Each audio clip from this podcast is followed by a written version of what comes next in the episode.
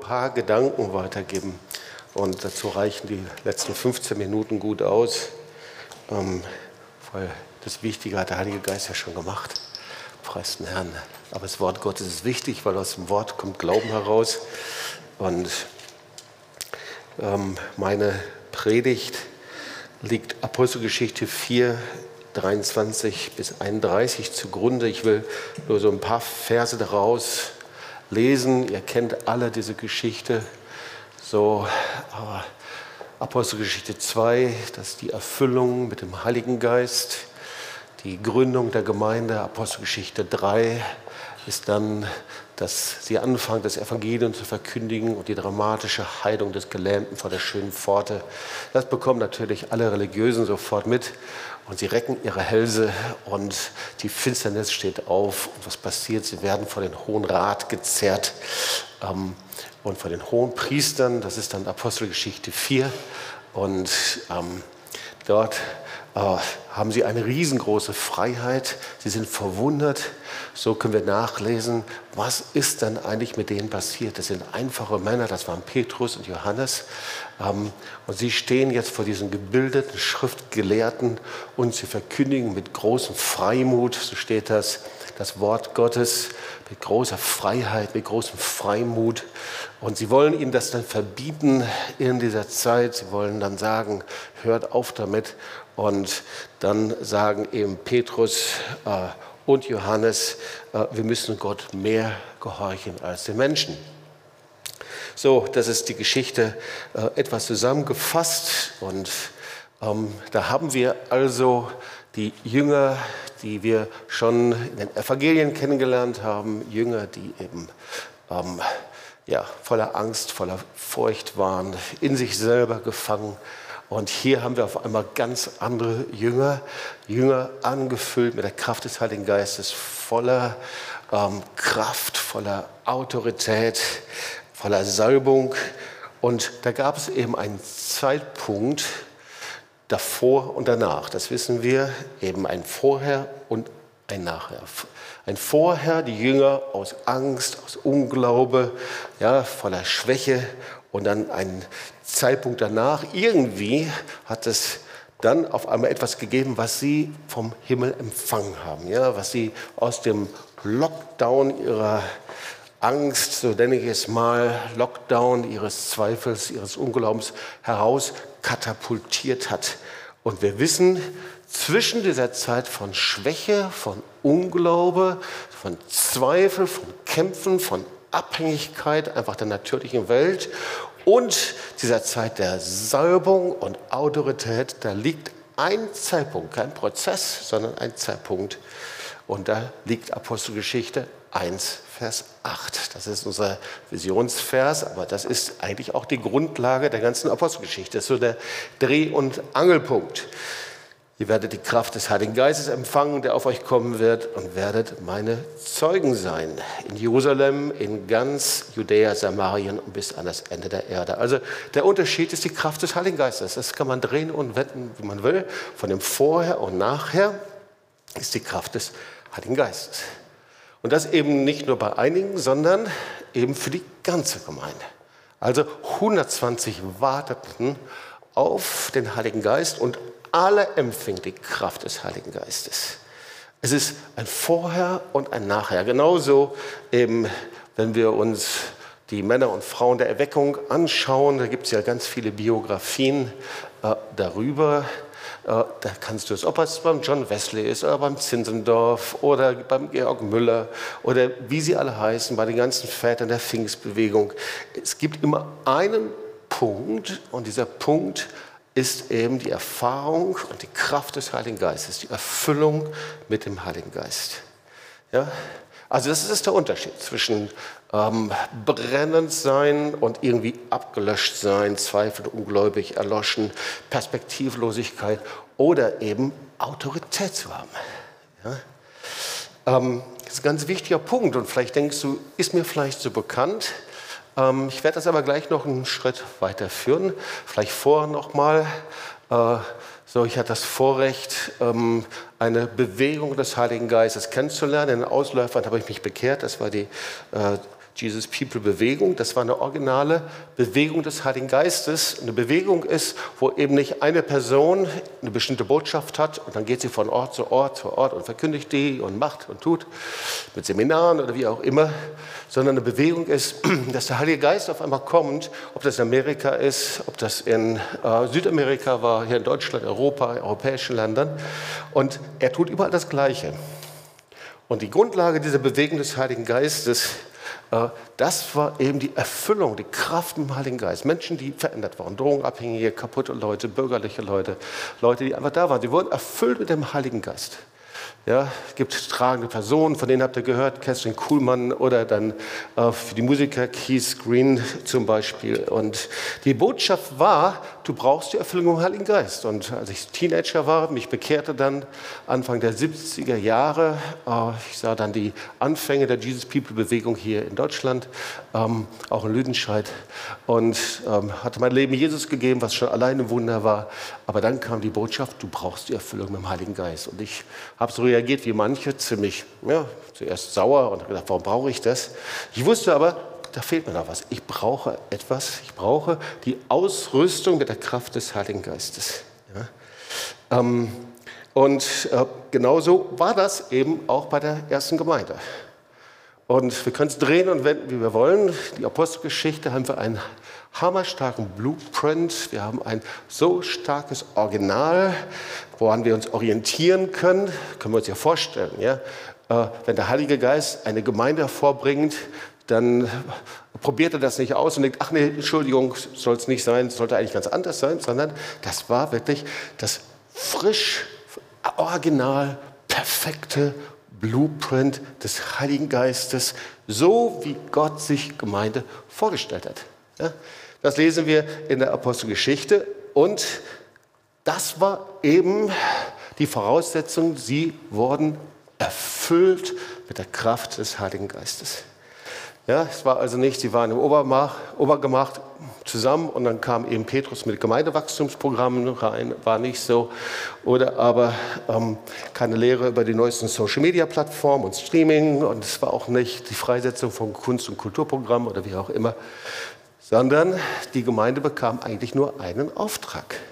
Und dieser Auftrag geht, geht hin in alle Welt und verkündigt das Evangelium, die frohe Botschaft des Evangeliums. Das war der Auftrag der Gemeinde. Und sie wurden sie also ausgefüllt mit der Kraft und Salbung des Heiligen Geistes. Wir wissen, die, der Heilige Geist ist ein übernatürlicher Geist, ist ein Geist der Zeichen und Wunder, so wie wir es hier auch schon gehört haben. Und äh, er ist ein Geist, der ja, ähm, ähm, durch wir Orientierung geben, einfach durch das Evangelium.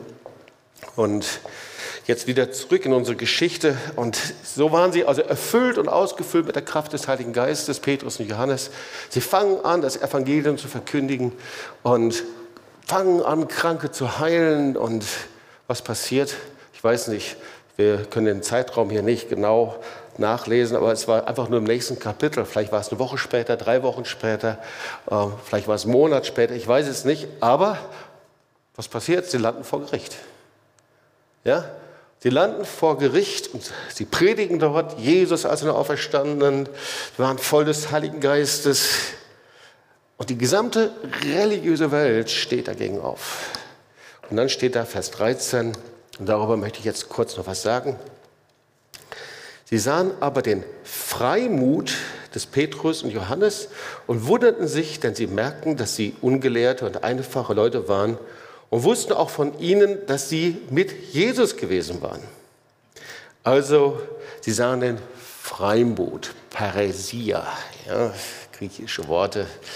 Äh, Freimut hat unterschiedliche äh, Bedeutungen. Freimut ist etwas lutherisch, ähm, aber man wundert sich, wie oft dieses Wort in unterschiedlichen Ausführungen wir im Neuen Testament wiederfinden. Das ist also ganz erstaunlich.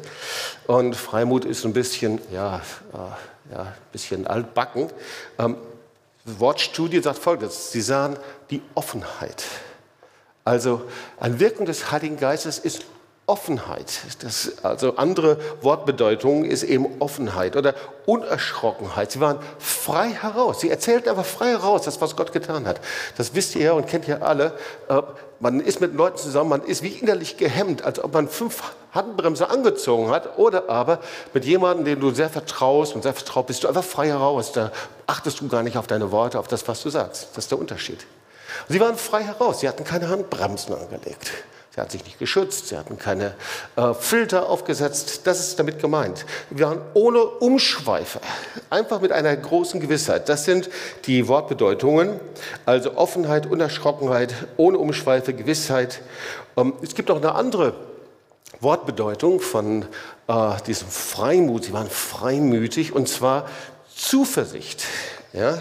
Erstaunlich, diese Offenheit ähm, bringt genauso auch eine Zuversicht, ein Glauben mit sich. Hebräer 4, Vers 16, ähm, da ist das gleiche Wort, Paresia, darum lasst uns freimütig, zuversichtlich hintreten zu dem Thron der Gnade. Also wir kommen nicht zweifelnd, wir kommen nicht irgendwie verschämt oder mit Anbremsen oder irgendwie, sondern frei heraus, einfach so wie wir sind. Das ist damit gemeint.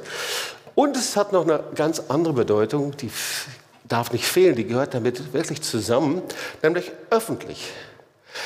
Wir können sehr gut frei heraus sein, wenn wir eben nicht öffentlich sind. Ja, das heißt also, wenn wir eben untereinander sind, ähm, mit Freunden, Zellgruppe vielleicht gerade noch oder wie auch immer. Aber das hier, diese Freimut, das war also ein frei heraussein mit einer Gewissheit, Unerschrockenheit in der Öffentlichkeit. So, das alles beinhaltet dieses Wort Freimut. Ja, ähm, Kolosser 2, Vers 15. Er hat die Mächte und Gewalten ihrer Macht entkleidet und sie öffentlich, ja, eben nicht im Verborgenen, Paresia, zur Schau gestellt und über sie triumphiert in Christus. So, äh, man nennt das sogar äh, Paräsie, im, äh, so, ähm, sogar in der Literatur und kannst du sogar unter Paräsie in Wikipedia nachlesen. Also das ist genau der Gegensatz ähm, zu jeder anderen Einschränkung der Redefreiheit. Und eigentlich ist Paräsia ist die uneingeschränkte Redefreiheit. Ja? So, das erleben wir heute anders. Wir sind in einer Zeit, in der wir das erleben, dass eben Dinge man nicht mehr so sagen kann, die eben dann nicht mehr so politisch korrekt sind. Ähm, ähm, wir leben in einer Zeit, man nennt das Cancel Culture. Das heißt also, wenn du Dinge aussprichst, die nicht korrekt sind, dann kann dir ein Shitstorm entgegen ähm, wehen, der es wirklich in sich hat, im christlichen, aber auch im nicht-christlichen Bereich. Also die Paräsie, die Freimütigkeit ist nach Definition die kühne Redefreiheit, bei der unangenehme Wahrheiten oder objektiv wahre Umstände vom Redner mit Offenheit und Freimut vorgetragen werden, auch mit der Gefahr, dass der Zuhörer sich buskiert fühlt und verstimmt reagiert. Das ist eine gute Definition, oder? Ja? Ähm, also, äh, ich führe das noch ein bisschen weiter. Ähm, es ist also ein Kennzeichen des Heiligen Geistes. Kennzeichen der Freiheit des Heiligen Geistes ist eben das eine, was wir selber empfangen und von Gott haben. Ähm, Kennzeichen des Heiligen Geistes, wo wir ihm begegnen und Heilung und Ströme lebendigen Wassers und herrlich und wunderbar. Aber das andere ist, was der Heilige Geist mit uns macht, nämlich in eine Freiheit, in einen Freimut hineinführt, nämlich ein, das ist ein Ausdruck des Glaubens, in der ich eben bereit bin und nicht nur bereit bin, sondern das tue in großer Freiheit, die Wahrheit des Evangeliums, ohne Furcht vor eventuellen Nachteilen weiterzusagen. Ja? So, das ist eine ganz wichtige Geschichte. Äh, Freimut. Ja? Freimut eben ohne Handbremsen. Und ihr wisst und seht schon, das hat auch was mit Menschenfurcht zu tun. Hm? So, das heißt, diese Jünger, die ähm, ja, einen Grund hätten, sich jetzt vor den Höchsten zu schämen. Ja, Schriftgelehrt, das waren die Hochgebildeten, die Professoren der damaligen Zeit. Sie waren Fischer und einfache Leute und sie wunderten sich über die Freiheit, die sie hatten im Heiligen Geist. Keine Unverschämtheit, sondern einfach eine Freiheit, das zu verkündigen.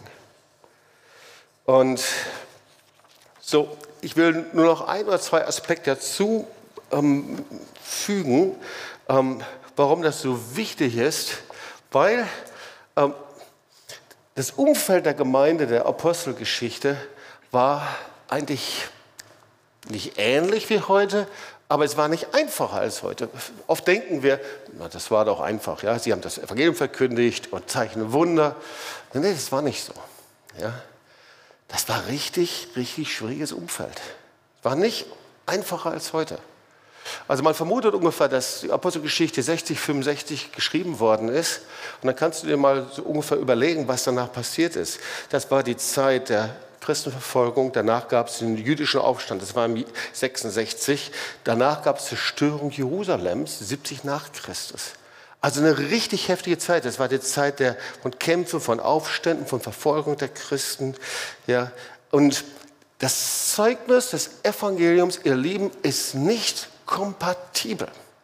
Ist gesellschaftlich niemals kompatibel, sondern wenn wir es versuchen, kompatibel zu machen und anzupassen, bei uns selber oder in Gesprächen oder als Gemeinde oder wo auch immer, die Gemeinde und der Christ, der das tut, verliert sofort die Kraft, verliert sofort die Vollmacht. Die Bibel sagt die Salzkraft. Ja? Es ist nicht kompatibel. So, und da, wo wir es versuchen anzupassen, da werden wir dann eine Gemeinde, und nicht nur wir, sondern überall, oder eine Kirche sein, die immer im Leerlauf oder dann im Rückwärtsgang geht. Also wir brauchen die Kraft des Heiligen Geistes und gleichzeitig haben wir eine Botschaft, die so kostbar, so wertvoll ist, dass niemand in der Corona-Zeit arbeitslos sein muss, niemand visionslos, niemand perspektivlos, niemand zu jung, niemand zu alt ist, denn wir haben Zugang zur Auferstehungskraft des Himmels. So, und ähm, warum predige ich das? Ähm, so, ähm, wenn ihr das ein bisschen ausführlicher hören wollt, könnt ihr das sehr gerne tun. Ähm, aber ich möchte euch den Clou nicht vorenthalten. Wir kennen viele Lehren über die Erfüllung mit dem Heiligen Geist. Und ich glaube, es ist gut, sich das immer wieder zu verdeutlichen. Aber manchmal ist es so, dass wir mehr aus der Erinnerung leben als aus der ständigen Erfahrung. Ja, das ist so ungefähr, dass wir uns an die erste Tankfüllung erinnern, aber wir haben uns längst an den leeren Tank gewöhnt. Ja. Und ähm, deswegen wird unser Denken davon dann bestimmt. Und wir verpassen eigentlich das, was der Heilige Geist für uns hat. Und eben das Entscheidende für uns zu wissen ist, dass die Erfüllung im Heiligen Geist nicht die Erfahrung ist, die du irgendwann mal gemacht hast, als du angefangen hast, in Sprachen zu beten, sondern wir sehen hier in dieser Geschichte, wie die Gemeinde anfängt zu beten, in Vollmacht, in Autorität. Ja? Sie fängt an zu beten und es lohnt sich, das Gebet anzuschauen. Sie beten genau dafür, für diesen Freimut. Sie beten genau dafür, für die Freiheit, das Evangelium weiterzusagen. Sie beten für die Freiheit, nicht kompatibel zu sein mit der Gesellschaft der damaligen Zeit. Sie beten dafür, für Freiheit, einfach äh, ohne Wenn und Aber und ohne Bremsen in der Öffentlichkeit das Evangelium zu sagen und auch mit dem Risiko, Ablehnung und Diffamierung und all diese Dinge, die Jesus selbst schon erfahren hat, wirklich auf sich zu nehmen. Und was passiert? Und der Heilige Geist kommt neu. Die, die schon vor, weiß nicht wann, ein, zwei, drei Monaten getauft erfüllt waren, waren mit dem Heiligen Geist, da steht hier, und sie werden wieder neu erfüllt mit dem Heiligen Geist. Und der Clou ist in dieser Zeit, ich bete sehr viel und beschäftige mich, sage, Herr, was willst du uns sagen? Was möchtest du machen? Und der Clou ist, ich glaube, dass der Herr sagt, ich möchte meinen Geist neu ausgießen. Ich möchte neu kommen in einer Weise, wie die Bibel darüber spricht, über Joel 3,1. Die Bibel nennt das den Spätregen. Ja? Ein gewaltiges Ereignis, etwas, was das Kommen Jesu vorbereitet. Und ihr Leben, wir, ich denke, wir sind uns einig darin, wir sind in einer Zeit, die so ein Shift bedeutet, dass wir es kaum noch ermessen können. Es wird die größte Krise weltweite Krise nach dem Zweiten Weltkrieg genannt. Es ist etwas, was Gott völlig neu macht. Und der Herr sagt, in diese Zeit komme ich und ich will den Spätregen geben. Ich will den Spätregen ausgießen. Ich will neu kommen. Ich will dich neu erfüllen. In einer ganz neuen Weise. Und ich will meinen Hunger hineinsetzen, hineinbringen in euch. Und dafür bete ich. Diesen Hunger. Verstehst du? Der Heilige Geist ist nicht der Holy Spirit Kick im Gottesdienst. Die Begegnung mit dem Heiligen Geist ist da, wo du bei ihm bist. Und er sucht dich heim. Und du weißt, er erfüllt dich, berührt dich, beschenkt dich in einer ganz neuen Art und Weise. Und dazu gehört, dass wir Ja sagen und sagen, Herr, diese Freimut will ich haben. Ich habe einen Satz gelesen von einem ganz alten Konzept, und da muss ich leider aufhören, vom ganz alten Konzept. Ich glaube, es war meine erste Lehre über den Heiligen Geist, die ich vom Wolfram Kopfermann gehört habe. Kennt ihr den Namen noch? Ja, als schon jetzt beim Herrn aber er gehörte zu den Vätern der charismatischen Bewegung. Und ähm, das war in den 80er Jahren, glaube ich, äh, führte er ein Seminar durch und da lehrte er über den Heiligen Geist. Und ich habe natürlich noch alles mitgeschrieben. Ja? Ich habe meine ganzen Konzepte, alles, was ich aufgeschrieben habe, habe ich dabei und bin noch mal alles durch. Und da habe ich das äh, mal aufgeschrieben. Wer zu Jesus Christus gehört, wie ein Aus, schreibt er und sagt er, und habe ich so mitgeschrieben, wird ein Ausgestoßener und wird mit Diffamierung, Benachteiligung und Verfolgung rechnen müssen. Wer Ja sagt zu der Kraft des Heiligen Geistes, wird von Menschenfurcht gereinigt und empfängt Freiheit von Menschenfurcht. Und eigentlich, das ist die Geschichte hier. Sie werden erfüllt mit dem Heiligen Geist. Sie landen vor der religiösen Welt. Die Gemeinde fängt an zu beten und die äh, religiöse Welt wundert sich über die Freimut und die Freiheit im Heiligen Geist. Und die Gemeinde betet und betet und betet. Und sie beten nicht, Herr, segne sie und schütze sie und mache dies und tu jenes, sondern sie betet, Herr, und gib ihnen und uns, uns Freimut, diese Freiheit dem Heiligen Geist, das Evangelium öffentlich weiter zu sagen, ohne Wenn und Aber, denn du kümmerst dich um uns, ohne uns selbst abzusichern, zu schützen, sondern zu deiner Ehre. Das war das Gebet der Gemeinde. Komm, lass uns aufstehen.